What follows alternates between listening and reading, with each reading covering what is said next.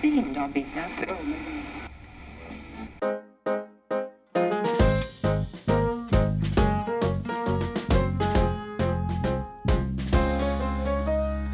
Hello, and welcome back to the Arbitration Station. My name is Brian Kotick, and I am here with Joel Dahlquist Cullborg. Hi, Joel. Hi, Brian. How you doing? I'm good. We have microphones. Yes. Now you have a microphone. Actual, proper, expensive microphones. So we are legit as they come. So keep it tuned. So we have an exciting little program for everyone today. Another three topics headed your way. We are going to start with the place of arbitration, which is a topic Joel will try to conquer in a bit of a 101 fashion, but just to kind of give you an idea of what's implicated when you make this choice of the place of arbitration or the seat of arbitration. And then I will rendezvous with the issue of evidence, but most specifically, this wonderful schedule called the Redfern schedule that we all know and love. And then we'll finally wrap it up with our happy fun time topic, which will be uh, arbitration in pop culture. So we've done some research, which was painstaking research, uh, to look into TV, podcasts, movies, uh, just to see how arbitration comes up and what we think about it. Yeah, that's weeks of research. Weeks. The Did pressure you is, is is tremendous.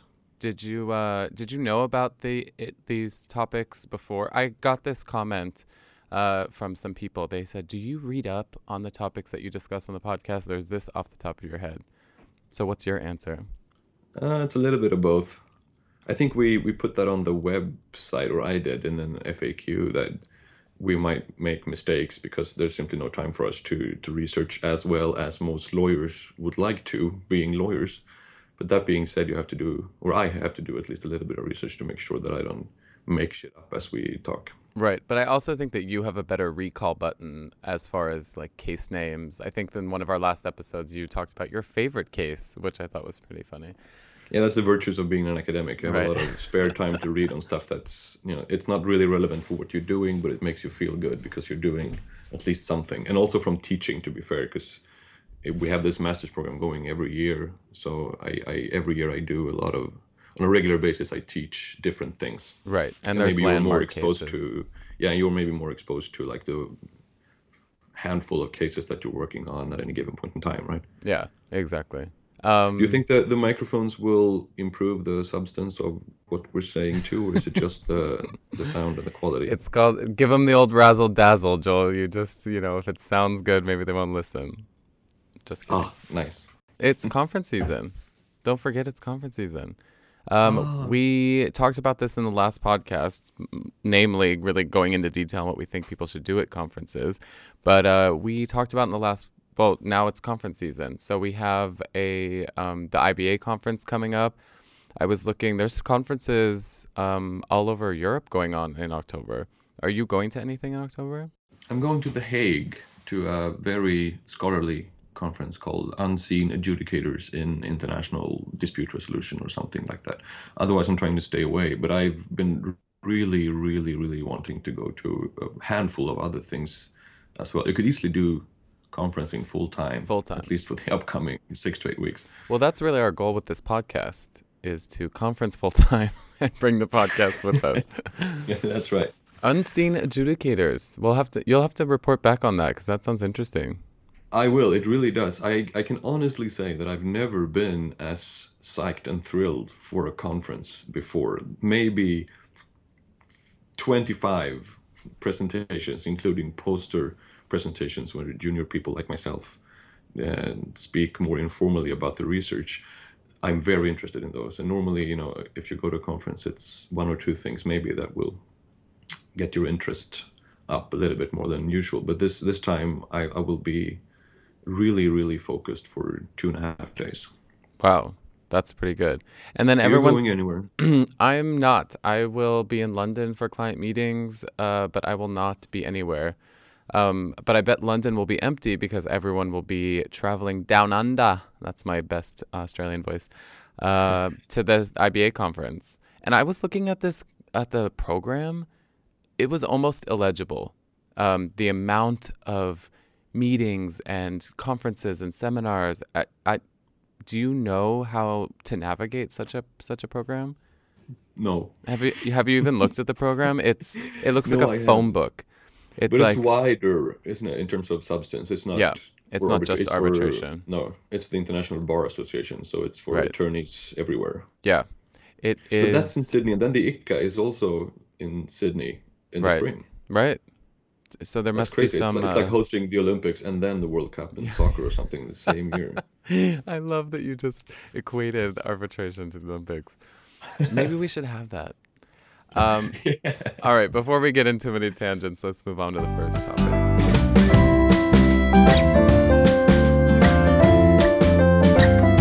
So, place of arbitration or the seat of arbitration, as Brian said, yeah, you can really use either phrase, is essentially a legal construct, which is important to keep in mind.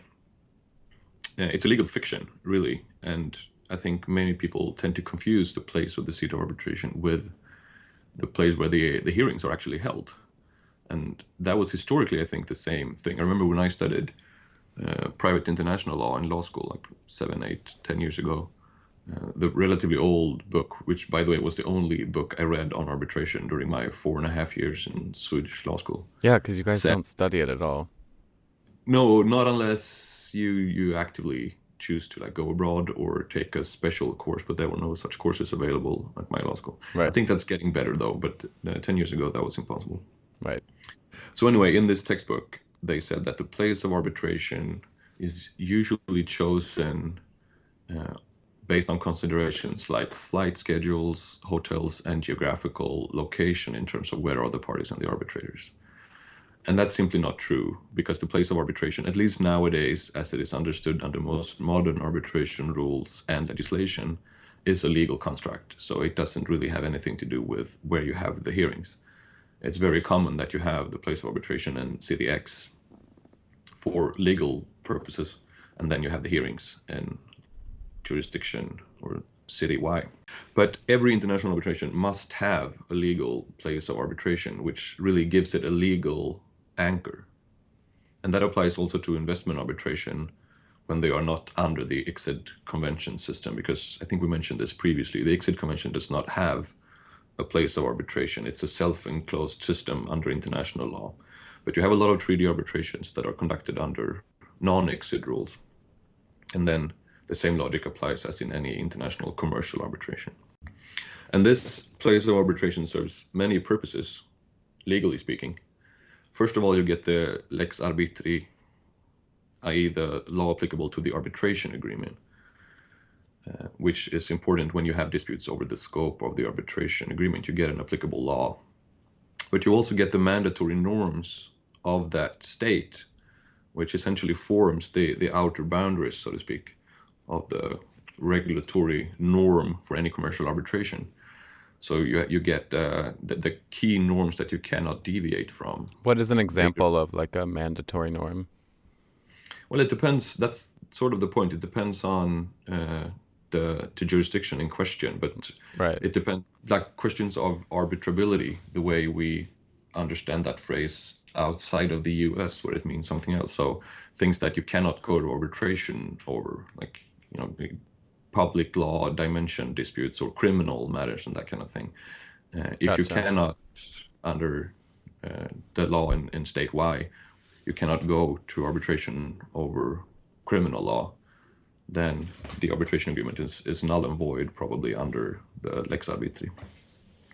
But you also get, which is very important, you also get the domestic courts in the place of arbitration as acting as sort of a supervisory supervisory uh, bodies over the pr- proceedings. And like a So- supportive body as well, you know, if you need for absolutely. interim measures or, but maybe you're going into that. No, but that, yeah, that's a very good point. If you, that's normally where you could go to get things enforced during the proceedings, and in some cases, if it's an ad hoc arbitration, for example, the domestic courts tend to be very much involved because you don't have an institution to hear challenges against arbitrators and do other practical things. So if there's a also- challenge to an arbitrator with an UNCITRAL arbitration, you go to the jurist, you go to the domestic courts to Yeah, if, you, challenge if that you don't have, I mean, normally in the big run of the mill cases, you don't always. Well, I think it's pretty seldom now. I don't really know. Uh, but from anecdotal evidence, I don't think it's very common that you have uh, a UNCITRAL arbitration without any kind of administering body anymore. Right, right, right.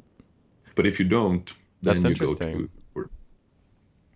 Yeah, and I, I know mostly of investment treaty cases, and most of those UNCITRAL cases, there are a few very early pure ad hoc cases, like the Sedelmayer case, the first one, first big one in Sweden, where you did not uh, have any. Well, actually, they had an appointing authority in the SCC. But anyway, the most common now, even if it's UNCITRAL arbitration, is that the parties agree to have an administering institution simply because it's much more convenient. But if they don't, ultimately, uh, the domestic courts will have to be involved at some point. And most importantly, maybe, you have to challenge the award if you want to challenge the award at the place of arbitration in before the domestic courts in that place of arbitration. And that's huge, I think. Yes, That's a huge impact. very much. It really is. Also because they then, of course, apply their own domestic arbitration law. So the place of arbitration really matters when it comes to the challenge stage of the award. Uh, but it also, in terms of enforcement, it gives the place of arbitration gives the award a nationality, at least according to the most established understanding. There's a lot of well, primarily academic discussions, I think, over the whether or not international arbitration is delocalized. So the most common and established understanding uh, under the New York Convention is that an arbitration that is seated in state X also gets the nationality, so to speak, of uh, state X for enforcement purposes. So if it's seated in Geneva, it's a Swiss award meaning that, for example, if the Swiss courts decide to set aside the award, it no longer exists and cannot be enforced. But there are people, especially in France historically, once again, France comes back as, as the Right. arbitration friendly place number one, number one, arguing that since international arbitration is international, you can enforce an award even if it has been set aside at the place of arbitration, because it's not a Swiss award in our example; it's an international award. So even if the Swiss courts decide to set it aside, that's up to them. The award still survives and can be enforced elsewhere under the New York Convention. And I think that because when this came up before, we talked about the res judicata elements of it. And when we were discussing that, we said that it wasn't a, if the award was rendered in Switzerland, that it wasn't a Swiss award for purposes of res judicata because the, you know, the second court reviewing that would then apply their own rules. And I think that's kind of what the Paris courts are thinking in that sense that this is not a Swiss judgment. This is a international arbitration award, and we will determine what we can do with it in our national courts. Yes, but the the key phrase in the New York Convention is is may. Of course, may set aside or ref, sorry may refuse to enforce an award if it has been set aside or declared invalid under the law at the place of arbitration. Right. But they only may do so. So it's it's pro enforcement, the New York Convention, in the sense that the enforcing court nevertheless has the discretion to, to go ahead and recognize or enforce the award, even if it has been declared invalid under the law at the place of arbitration. Right. And these award creditors need all the help they can get. Yes. so, do you have any experience in negotiating or or, or uh, researching place of arbitration in, in commercial contracts? I would imagine that's something that's important to commercial lawyers negotiating contracts, or do you normally come in at the stage where you already have these things set down? Yeah, I mean, if you're in the disputes team, then you're. I mean, the contract is already there. But we sometimes get uh, like M and A people or a any type of contract negotiation, and they will contact you and say, "Hey, can you look over this arbitration clause? Like, tell me what you think." And we will raise that issue, but at that point, they're not. They're ready to sign, and that's why they call it the sunset clause or the midnight clause because they're ready to sign, and they just look at, at the place of arbitration, and they couldn't care less. Um, but it is very important um, because my actually, and we will probably interview her on a later podcast, but a friend of mine named Sharon Saif, she did a conference yesterday about choosing Iran as a place of arbitration or using um, Iran law as the applicable law. and a lot of if you're doing company if you're doing business like a Swedish company with an Iranian company, you need to figure out where the place of arbitration is because that could have such an impact. And that's what they were talking about is that the place of arbitration being Tehran, and even though they have a really great arbitration center there, you have no idea that type of laws or how it's going to impact you or when you're going to need access to those courts for you know recognition yeah. or enforcement or interim measures. Um, so I wish that these contractual or transactional lawyers did pay more attention to it because it's. But I personally have not been, you know, negotiating a um, seat of arbitration. Um, I see. That sort of confirms my my view from the outside, as well. That it's not as much discussed as it should be, and this applies even more so for obvious reasons in the investment treaty context, which, uh, as it happens, is a thing that I'm writing a lot about in my research, because in the typical investment treaty arbitration, there's no direct agreement between the disputing parties. Right. It's rather two states concluding sort of an open-ended treaty, which forms the basis of an open-ended offer to arbitrate, and then the investor accepts that offers by requesting arbitration. So the investor and the state rarely has a direct agreement, meaning that in theory, the disputing, or sorry, the treaty parties, the states, should uh, agree to a place of arbitration in their arbitration clause, but they almost never do. Right. So it's up to somebody else. And I guess that's the same thing. If you don't agree to it in a commercial setting, you, you need still uh, a place of arbitration once a dispute arises. And if there's nothing in the agreement, you, you either have to agree and a post dispute when you're or already hate each other, and that's never going to happen. So normally, either an institution or a tribunal gets to designate the place of arbitration, which is a lot of I wouldn't say power, but it has important yeah, yeah, exactly. It has important implications, too important to to give up as a party. I, would like to argue, and that applies, as, as I said, especially in the treaty context, partly because domestic courts are not as used to treaty-based challenges as they are to commercial challenges. They, the more frequently used arbitral jurisdictions, they hear a lot of challenges against commercial arbitration awards. But even the most frequently used in, in the treaty context, context, which is Switzerland, Sweden, France, US, Canada, they've only had a handful of cases. So it's really, really important to do your research properly in a treaty based non ICSID arbitration. But I don't think that's been done. No, at all. And I have I have been in a, or not a negotiation, but a discussion with the client deciding between ICSID and UNCITRAL. And I'll tell you that that didn't come up because I think it's just too complicated for a client to wrap their head around it in that one meeting that you're going to have with them to discuss where to bring the case. And maybe it should be a more developed, reason discussion. But I mean, the client is so excited. Why? Because to... it's too far down the line? No, yeah, yeah, that and there's so there's so much implication, and then it's like, okay, well, if we do UNCITRAL and you can choose whichever, and we can advocate for a jurisdiction for the arbitrators to designate, um, what, how are you going to consult your client on the different jurisdictions and those implications? That's a lot of work, and uh, maybe the client would be interested in that, but I don't think at that stage that the discussion is about where you're going to be able to do this after this nine year case is over. They're just saying, okay, yeah. how much is it going to cost, and what's what's my like quickest way um, to get out of this arbitration successfully? Yeah, even more support, I think, for for my proposition that states in their future treaty making should be much better at specifying or at least giving a range of options for the place of arbitration because it's not really something that goes into the consideration once you're in the dispute. Definitely. Okay, so round in order to round this topic off, uh, I was thinking we should do a recurring segment on place of arbitration in which we call up people in different parts of the world, different cities, and maybe in particular cities that are not, you know, your average arbitration seats, to talk to them about arbitrating in their jurisdiction. Amen. A, a, fun a fun way of getting more people's voices into this format. So if you're listening, and we have received a lot of feedback from all over the world, um, we just figured out we're in a blog in Colombia.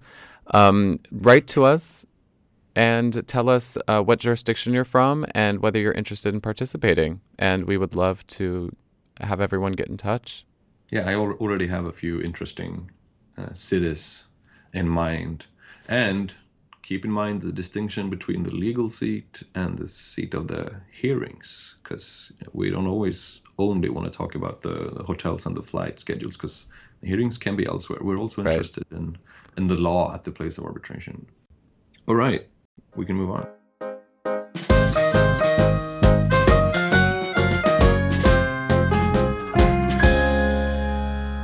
And we are moving on slowly but surely to the uh, second subject we have, which I will field, which is the matter of the Redfern schedule of in evidence um, in arbitration. And when it comes to evidence in arbitration, I really think that it becomes a bit of the Wild West. Um, this is when every lawyer's background and legal experience comes into play and they bring their bad habits to the arbitration and they advocate for things that they're used to in their jurisdiction that are completely foreign to other people's jurisdiction. And so I feel like arbitration has tried very hard to if we're going to continue this Western theme, uh, put a saddle on this wild horse of evidence. And what they've tried to do and what it's come down to, mostly from what I've seen, is this Redfern schedule. Have you you've have you ever worked with a Redfern schedule, Joel? In the mooting Right. context. So Okay. no, yeah, and also in yeah, in, also in one arbitration because it, it tends to come up pretty early when you're talking about document production. Exactly. But can I can I ask ask you another question just right back as Of the course. resident scholar? Who's Redfern? It's Alan Redfern, and he wrote the book Redfern and Hunter that everyone knows. If you've if you need 20 minutes to learn about arbitration, I would pick up that book. Um, Good. We should uh, interview him actually. Uh, but yeah, so he I invented this Redfern schedule, and when you say it like that, it seems like this is going to be some uh, c- patented uh, IP, you know, document, but it's actually just a table, and you have your um, request, and then you have your your reference to why you think it's material and relevant, and then you have your objections and your references, and then you have your uh, decision by the tribunal, or you have a reply to the objection, and then you have the decision by the tribunal. It's a simple, simple table. But what happens here is that and this comes from an article that I read called Reinventing the Redfern um, by Sam Luttrell and Peter Harris in the Journal of International Arbitration. And they say this is where the costs of the arbitration and case strategy come together in this pinnacle moment. Um, why do they say that? Because getting documents from your client and reviewing documents from the opposing party is a very, very, very cost intensive and labor intensive exercise. Yeah. Um, it really. How how much would you say, based on your experience, is uh, for for, for a relatively junior associate such, such, such as yourself? I can tell you, I can tell you for percentage one is spent on this? oh uh, I mean, this could take up 100% of your time at that phase in the arbitration.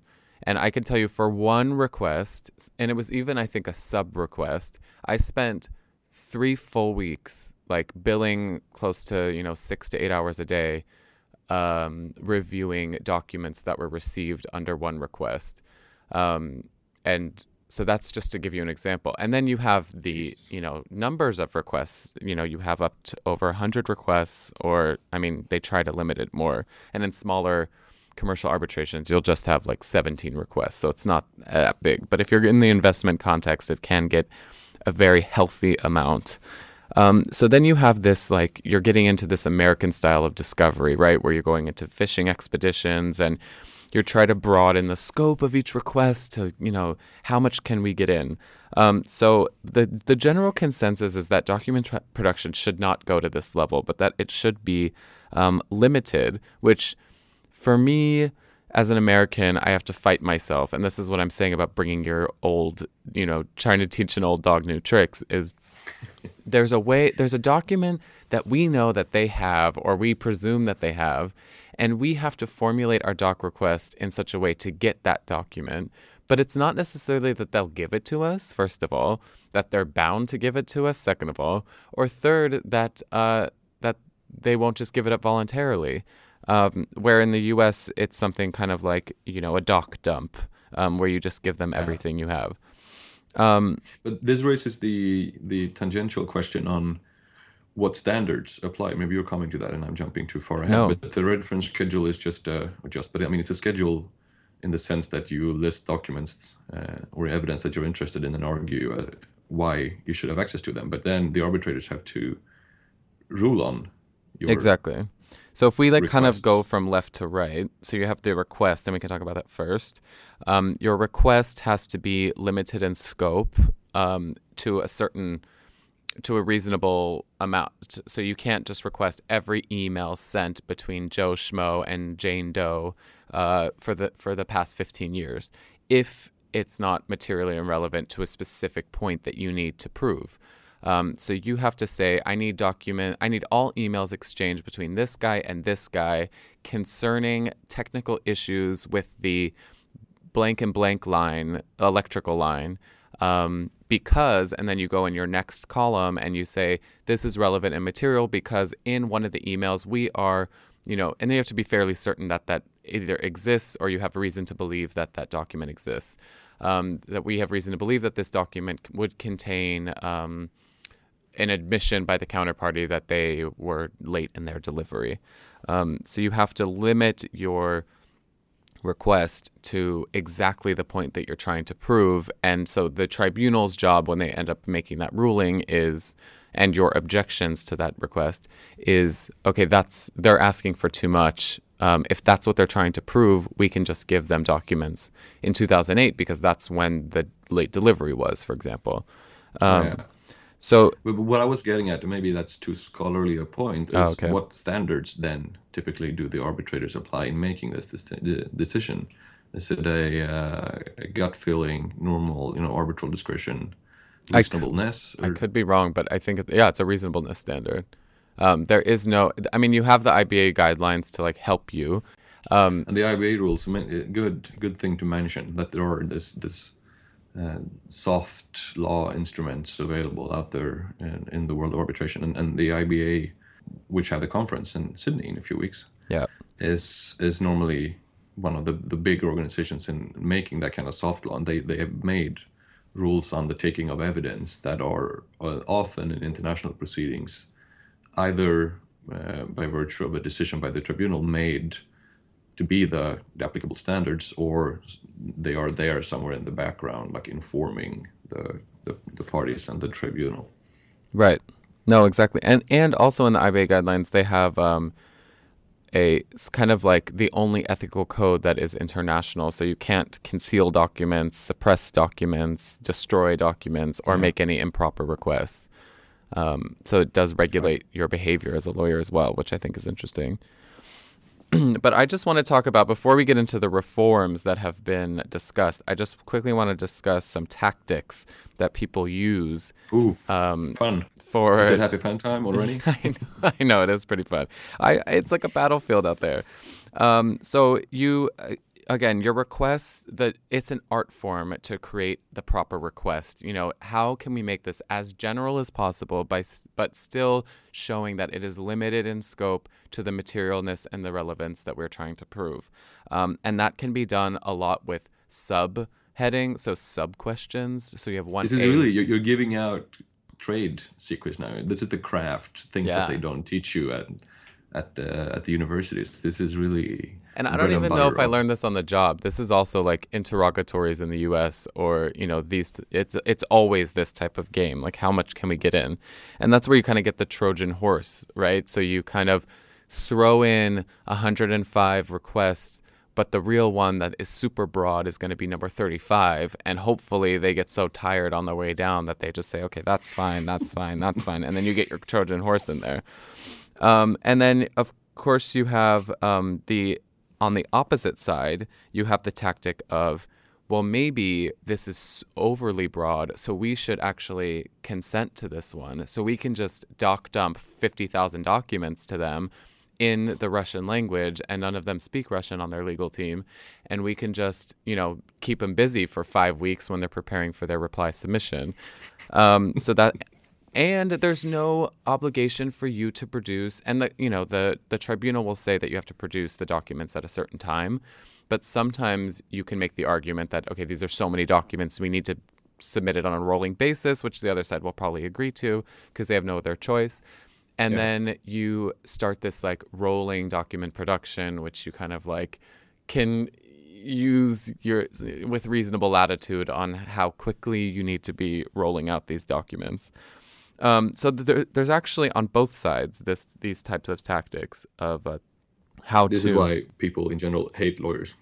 Yeah, yeah. I was watching something the other day, and it was it was a, a case with like five defendants with five different lawyers. It was a criminal case, and all the defendants went to jail on a, some conspiracy thing, and they all blamed their lawyers because they were so zealous, ze- such zealous advocates of their own client that they forgot to um, coordinate with each other. Um, so it was it was a, it was wasn't a good show for the for the lawyers. Um, so then we have these reforms. Okay, so I mean, this is getting a bit out of hand. We need to have the tribunals kind of like regulate this in their decisions. Um, and one thing that has um, come up, well, the reason why there needs to be a reform is because we're now getting into, exactly as you say, why we hate lawyers. It's becoming a legal argument match instead of a commercial reality. So it's not like we need these documents and this is not going to be burdensome on the oh that's the other standard that we were talking about. Um, oh, it can't be overly broad or overly burdensome to the other party. Um, i forgot to mention that so um, yeah, that is an important point. Hopefully, everyone continues listening till I had this revelation. Uh, so it can't be overly burdensome, and that's something that you can bring up as far as cost, but also time. Um, but that's the only safeguard against that. So, and uh, unless there's, but then you have the lawyers discussing what's overly broad and overly burdensome. So it becomes again a lawyer's game in interpreting this stuff. And so one of the reforms says at the end of the Redfern schedule, they should add a column, and this is in the article I mentioned, add a column for the cost for compliance. So they can say, we can comply with this. Ah, interesting. We can comply with this, but it's going to cost us $500,000, three associates, and that includes three associates full time for three weeks, plus the in house counsel, plus the you know the cost of getting this together, and that's going to be five hundred thousand dollars. And then it's kind of like an indicator for the tribunal to say, okay, is this worth it, or is this not worth it, um, or can we limit it in some way? Um, so it kind of gives them another indicator on uh, whether they should continue. That's right, but it also gives them another thing to judge or determine if it's a reasonable Yeah. claim or Yeah, a reasonable exactly. indication. So it's another thing that they, I mean, it, it asks a lot of the tribunal because they have to be able to to make the call. Like, okay, is this just another way of of uh, you know trying to make it more complicated by adding numbers that are not realistic in order to avoid having to be Yeah. ordered to to produce. But, I, I see the the, the the, point in it. the attempt. I know, because I was thinking that too. I was like, okay, so the lawyers are now just going to get even more creative on how they're going to frame this. Uh, exactly. Without, as soon as as soon as you open up another avenue for potential tactics and potential disputes. um, and then the last thing that I wanted to bring up was that you can um, seek recovery for costs um, for the arbitration to include the costs that it took for you to produce. Um, obviously, that goes into your legal fees, but as far as your the client itself, um, the amount of work that they've had to do. I've also um, had a case where they did produce 100,000 documents all in a language that no one could understand. So we were forced to engage an expert to go through those um, documents and then produce a summary report. Um, that type of cost could be some of the costs included um, in for the arbitration as far as but this this is only to the extent that those costs are not deemed to be reasonable, right? Or is it any any cost associated with producing documents? well yeah i mean the costs will eventually in the word have to be decided whether they're reasonable or not definitely Yeah. Um, but I think it would be reasonable to say we got 100,000 documents we couldn't understand. We have to engage someone else. Yeah. Okay, Of course. good. Uh, so then, and that I won't get into this, but there should be some reforms. Oh, actually, there should be some reforms in e-discovery. Some one funny an- anecdote. So a friend, a colleague of mine named Peter Muhlenbach, who you know, Joel, he was at the Milan IBA conference, and they discussed the Redfern schedule there and the big revelation they had at this conference because it's usually done in a landscape page format, if you know what that is. So the long Yeah. ways, or when you're in elementary school in the United States, you call it the hot dog way. Um, and what they say is that they should flip the red fern so that because what happens is, and this is so uh, really lame in disputes, but what happens is when it's the landscape direction in these columns in a table, the columns become so squished that the text becomes like four words per line. And if you're writing like legal arguments, you have about three to four pages for your legal argument that is only like a paragraph. Um, so they the big revelation they had is that they should make it a long ways or portrait uh, document and take away the table or have a different format of the table and just have it kind of be one row request and then the next row. Uh, so instead of it being columns, That's interesting. Very elementary, like basic, a basic way of, of improving. yeah. But is it? I I've drafted a few and read a few procedural orders when these matters have been discussed, and I cannot recall if it's specified generally in the procedural orders which format the red Redfern schedule should be in, or is it just assumed that if it's No, it's Redfern assumed schedule, that- that implies that it's in landscape format? Yeah, there's a there's a Redfern schedule format. If I got a Redfern in a in a portrait, I would be like, "Who is this amateur?" But so maybe it I'm has gonna to be decided or agreed upon. I'm gonna start part. it. I'm gonna start it. I think it's uh, very helpful. All right, well, let's move on to happy fun time.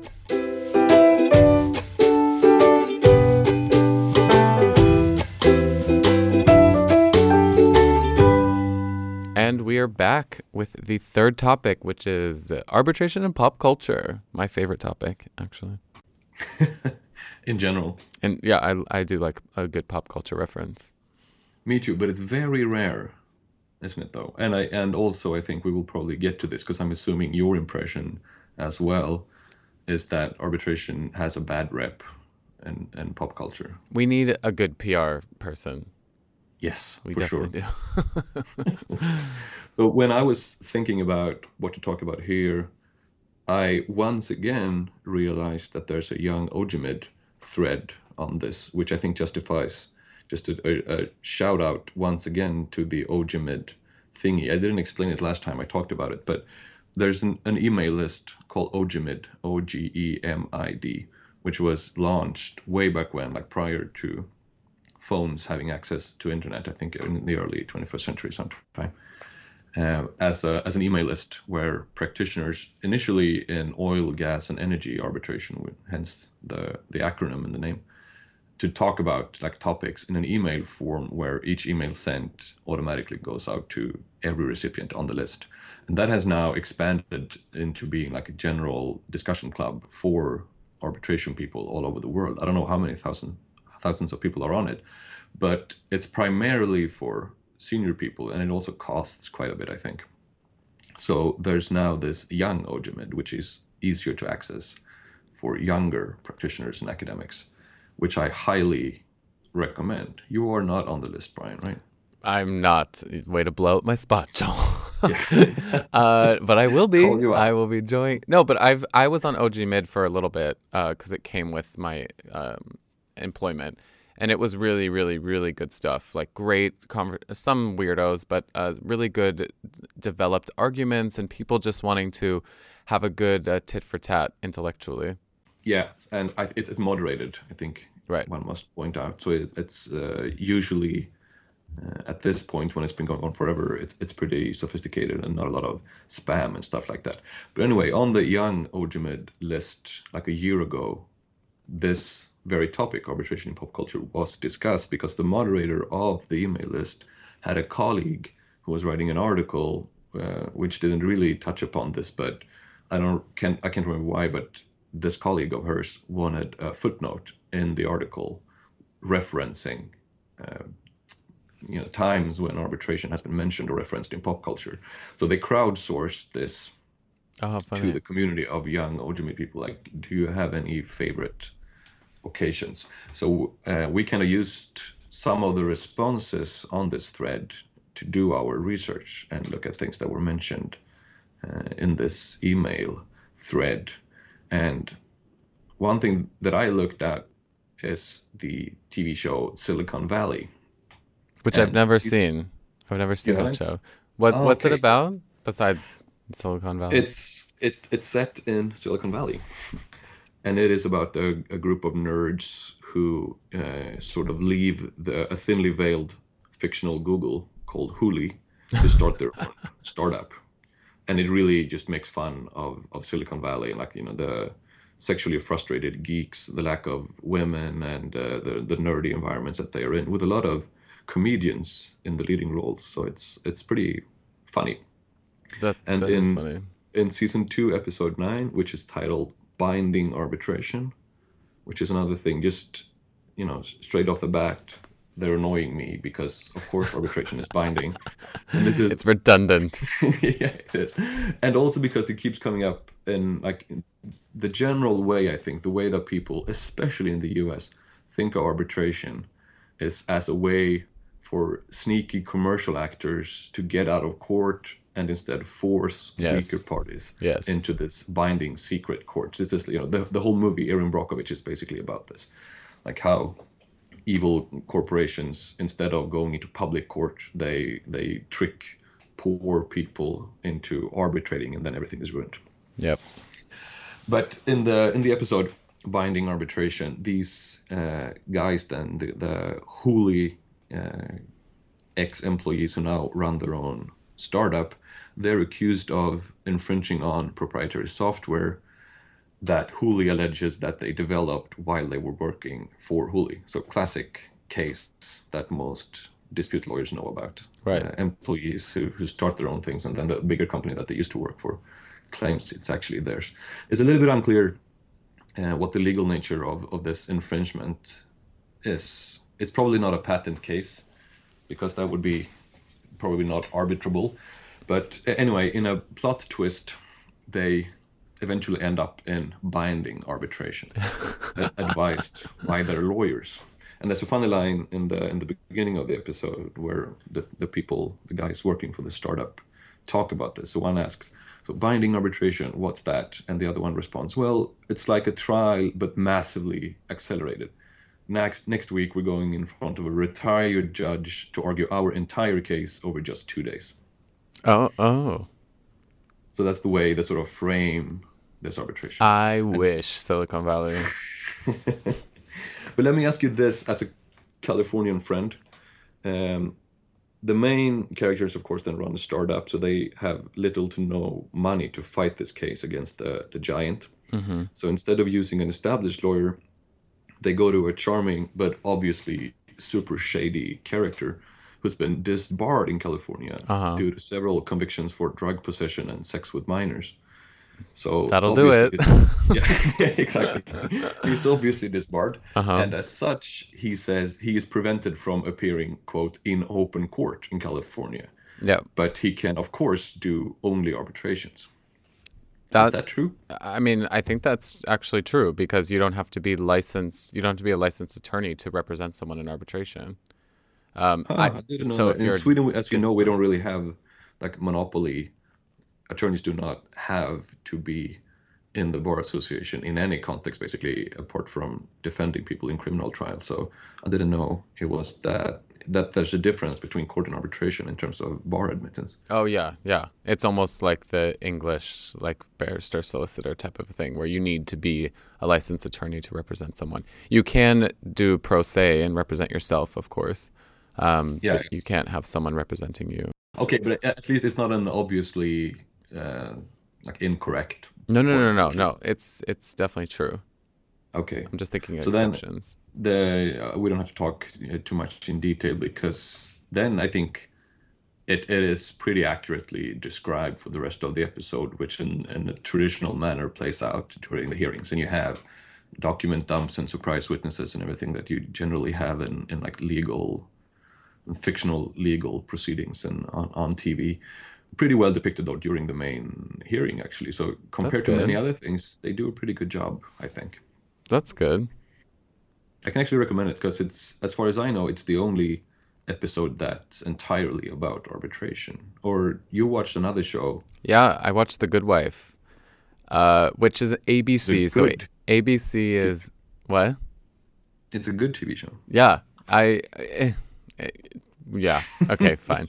But ABC Maybe gets me. well, as, as it concerns non-arbitration matters. Yeah, I mean ABC is owned by Disney, so you have to kind of take that into account when you look at these things because it it gets a little Disney at moments and a little bit theatrical. But um, yeah, so I watched two episodes of The Good Wife actually, um, and the first one had to do with ICSID arbitration actually, uh, and it came up with and it came up with a lot of interesting elements that we've talked about on this podcast. First of all, there was like a side court order to freeze the assets of one of the companies that was trying to sell off their assets. Um, and this is in season two, if anyone wants to look it up. Um, and so we get that like domestic court order element in it. And then you also have um, a human rights element in the case because there was uh, the company, they didn't want to give compensation to the company because they were in violation of human rights. So I thought a lot of their legal um, analysis was pretty okay. I have a question for you. So they had to do a fair market analysis of a company. So basically, what happened was there was a Venez- Venezuelan oil company that had just been Oh, that's right. nationalized. With uh, Hugo Chavez. With Hugo in the Chavez. episode, or a fictional Hugo Chavez. And it's so funny. you never see. it's so funny because Hugo Chavez is on the TV and he doesn't show his head and he's just like yelling in Spanish. And then it's like, and it's also really funny talking about languages in arbitration. No one in the room understands Spanish except for American Carrera, America Ferrera or whatever her name is, Sisterhood of the Traveling yeah. Ugly Betty. Ugly Betty. Oh. She's like, "Oh, I speak Spanish," and it, everyone's like, "Oh, the intern," and it was like so funny because it's like everyone is an idiot. Like no one on the team speaks a second language, um, except in a later season, they someone speaks a second language. Um, but so they had to do a value. So the company gets nationalized, and they had to do an evaluation of the fair market value of that company. And they said that ICSID, they're like, we're waiting for ICSID to do the evalu the No, valuation. don't they say I C S I D? yeah, they don't say actually ICSID. ICSID. they Bad do. research on behalf of the writers. It's cute. Um, so do can ICSA do an evaluation, a fair market evaluation of your company? No. Yeah, I, I didn't I was like, maybe there's some element of the World Bank that can go in here, but that was I wouldn't say too much. There might be, but I mean, not within the frames of an arbitration. Typically, that would be strange. That's for the tribunal to do, Yeah. applying like the applicable law, typically international law. And if it's an expropriation, you have pretty sophisticated ways of of uh, ascertaining Yeah. the value of a company. So, I mean, I shouldn't say too much. There might be, as you say, there might be like a branch of the World Bank available for this very purpose. The World It- Bank is way it made bigger me think. But I didn't I don't think it was so. right off the bat. Um, so basically, it, the good thing it showed in that episode was that they there was a lot of settlements and negotiations and very creative solutions. So it showed arbitration in that context. But my favorite quote was someone was like, "It's like a Woody Allen movie in here," and I thought that was uh, pretty funny because it was. It was like. Hugo Chavez on the screen and like everyone was yelling in different languages. It was like pretty funny. Uh, do you have I don't another? I don't. I, I. Yeah. Sorry. I can't really imagine Hugo Chavez being part of a conference call in an arbitration. Well, that's any head of state actually being Yeah, involved, exactly. and that was a bit unrealistic. Yeah, definitely. but it's it, it's good. Uh, this episode in particular, uh, insofar as it, it does not depict arbitration as a way to force people out of court. It's just like any other legal proceedings, and it happens to be in, in arbitration. Exactly. Do you have another TV show? No, because I gave you all I- the other. I have another one. to look at. You have? Yeah, yeah. Um, I have two other ones actually, because you gave me so much homework. But I can do these a little bit quicker. Did you watch Star Trek as I told you? No, God, no. I have a life. Uh, I I have seen the movies; those are pretty good. Um, so there's another one, and we'll go through this quickly. Uh, a runner needed to run a race, and she got an endorsement deal, but then she tested positive for um a This is performance. also the Good Wife. also the good wife performance all three of these are the good wife uh, performance enhancing drugs so she lost her endorsement deal so they had to go to cas which is the court of arbitration for sports uh, which is always exciting um, and so they go to this court of arbitration and it's so this is when i say abc is like disney because they walk in and the judges are all speaking french because it takes place the court of arbitration for sports is in switzerland Yeah. and so they come in and they're all like, oh, je ne sais pas, and they're like speaking French, and then they're like, and of course the American is like, excuse me, uh, this is an American, and opposing counsel speaks French as well, and he goes, excuse me, but I don't speak French. It was very like entitled and very like American in Paris. And, but also they find this out in the hearing that French is the language right. of the proceedings. Well, he had to take it over last minute, which was also very strange. Okay. Um, so there's like some surprise evidence come. Well, and here's the other thing that was very strange is that they held it on the side of a of a running track. And then they had like a bunch of flags from different countries behind the tribunal. So they, outdoors, they know, in an indoor running track. So they held the arbitration on the side of an indoor track, and I was like, okay, we get it that it's an arbit- a sports arbitration, but it doesn't mean that they're like kicking a soccer ball during, you know. Breaks. That's why so many people want to do sports arbitration, and there are 400 master's degrees in sports arbitration. It's the good wife's fault. Yeah, it is definitely cool.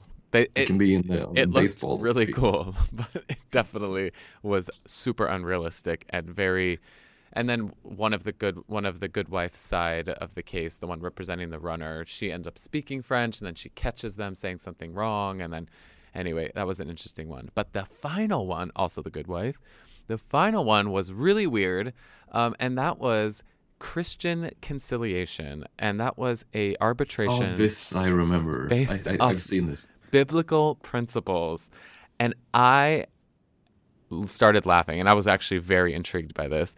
Um, I was raised with faith, but definitely not this kind of faith. Um, and so, and it's real. So I looked it up, I Googled it, and there is actually arbitration based off biblical principles. And they're not called arbitrators, they're called peacemakers. And it's based what? off the Matthew process, which is the only thing that you have to do is make sure that you tell the truth with God as your witness. Jesus. And when you say that this exists and is a thing, does that mean that it's in like tight knit communities where you divide like spousal assets after somebody deceased, or is it like an actual thing employed also in commercial context? Do you know? It's everything. Um, so it's the Institute for Christian Conciliation is the one I looked up, and it's you can solve any problem because everything should be you know resolved through the biblical principles and it's called the Matthew process. And they That's at, interesting. At that, well, yeah, because they were doing. Um, some farmer was using the seeds of some uh, someone else's farm, so it was a commercial context that it came up. And it although was, it sounds very biblical. Yeah, exactly. Sounds like a dispute from 2000. Well, it was so funny because they were inter- they were interviewing a witness, and they're like, "She's lying," and then the peacemaker or the arbitrator turns to her and is like are you telling the truth? And she goes, yes. And he, I don't think he said these words, but basically like, do you swear on God that you tell the truth? And she's like, yes. He's like, then she's telling the truth. And then then he says something, and they're like, he's lying. And it's like, if I assume she's telling the truth, then I assume that you're telling the truth. And they were like, oh, okay. And it was like angels. Super efficient procedure. And I don't mean to like denigrate this. To, you know, all types of dispute resolution are welcome, and the you know the Institute of Christian Conciliation it is probably doing great work but it just is. Um, it was very interesting to see it portrayed.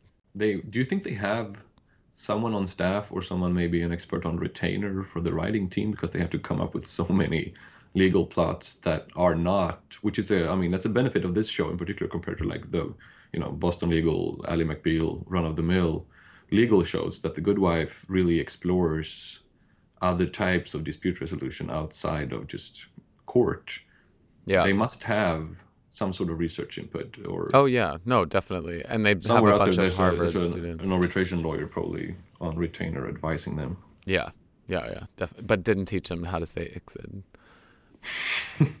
uh, but what about uh, you said that you had maybe something to bring up about the reputation of arbitration and other pop culture things that were getting a bad rap. Do you have any examples of that no, I that's maybe just what I started with with the Erin Brockovich thing right. in this general. I, I I feel this is maybe outside of pop culture too. When I listen to podcasts, especially American podcasts, but increasingly so uh, in Swedish, which is my native tongue, uh, and I think this is in the Swedish context or the European context is prompted by the investment arbitration discussions relating to TTIP and CETA and all these things and in the US context, I think it's more of a domestic discussion. But they have in common that they feel or argue that arbitration is uh, an, an inherently bad thing because it deprives courts and the public from uh, from getting access to important disputes. Right. Right. Which I, I mean, I'm not saying that it's not so, but it's very, very rare in the in the general setting outside of our tiny sphere of international arbitration people that you hear a more nuanced discussion of of the role that arbitration plays. For example, going back to our first segment with place of arbitration, that it's not a way to get out of court because aside from ICSID, every arbitration is supervised by a domestic court and it has to comply with domestic legislation and norms defined by uh, the the legislature in in at the place of arbitration. So it's not, you know, it's super secret outside of court thingy. Really, right. right. I heard the same thing on a podcast I was listening to called Democracy Now. Great podcast, very liberal. And um, I used to listen to it as my daily walk to work news. And I kind of used that as like my jumping off point with political discussions until I heard an interview with Julian Assange um, talking about TTIP and the problems with it, and then just talking about international arbitration, specifically investment arbitration. Um, and it was you know, all these points about restricting the right to regulate for a state, um, hiding behind closed doors, commercial lawyers deciding with other commercial lawyers about cases that would cost taxpayers. That was another taxpayer money, uh, millions and millions of dollars, billions of dollars. Um, and that was the wrap. And then I listened to it and I was like, oh, I can't even imagine what the rest of this podcast is feeding me. Um, yeah, but that is yeah. I, I've been in that exact same position several times as well, and I've been waiting for the critical questions that I expect from the people running the podcast, or or even even the Economist, which which maybe a year ago did something on ISDS, which was also like this is for me this is deviating from what I expect from this publisher in particular. So it, it also made me think like what else am I missing out on if if no critical questions or no uh, additional perspectives are brought up by the, the interviewer in the setting. Yeah. Is that the same in other instances as well? So am I missing out on information yeah. that is non-arbitration related because they obviously bodged the the get, getting more perspectives into this particular arbitration related segment? Yeah. Yeah, I thought it was interesting and I've gotten in fights with people across the a dinner table about, you know, ISDS and how it's an, uh, this awful monster and we should all stop and that's just coming from their you know regurgitation of what of what they hear on their podcasts or yeah or TV and shows. then again you're speaking from maybe not the optimal position as well being like inside the system making a lot of money out of it it's really it's hard to uh, I think divorce wow. yourself from the. But let's not open the door into like the. We, we let's do that in a, like a separate segment or maybe a separate episode talking about reforms of uh, public legitimacy and and okay how how investment arbitration specifically maybe should should look into the in the future because that's a, a, topic in and of itself, I think. Yeah. And if anyone out there has a topic for us to cover that they think would be fun, comment on an episode, tweet at us, tweet at Joel. Um, it's at the ARB station and uh, or tweet at Joel or go on our website, thearbitrationstation.com, leave a comment in one of the episodes, or you can email us um, at thearbitrationstation arbitration station at gmail.com. Is that correct? That is correct. Okay. Uh, and we should maybe also end this um, by thanking, first of all, the Young Arbitrator Sweden for providing us with uh, the microphones. That's right. And we should also thank Jan Kunstur, a great, uh, great guy, a friend of ours whose name we cannot pronounce properly, who helps us with the editing. And I would also like to mention this guy that we have no idea who he is, who's called David Szesztay. Do you know who that is? No. He's the guy who made the jingles. Oh, there you go. I it's love an open source thing. I found them online somewhere where you could use them, and he's an uh, I think he's Hungarian, a composer. We should drop him a note and thank him for providing us with with uh, jingly music for free. Yes, we should. Well, then that wraps it up for this episode of the Arbitration Station. See you guys later.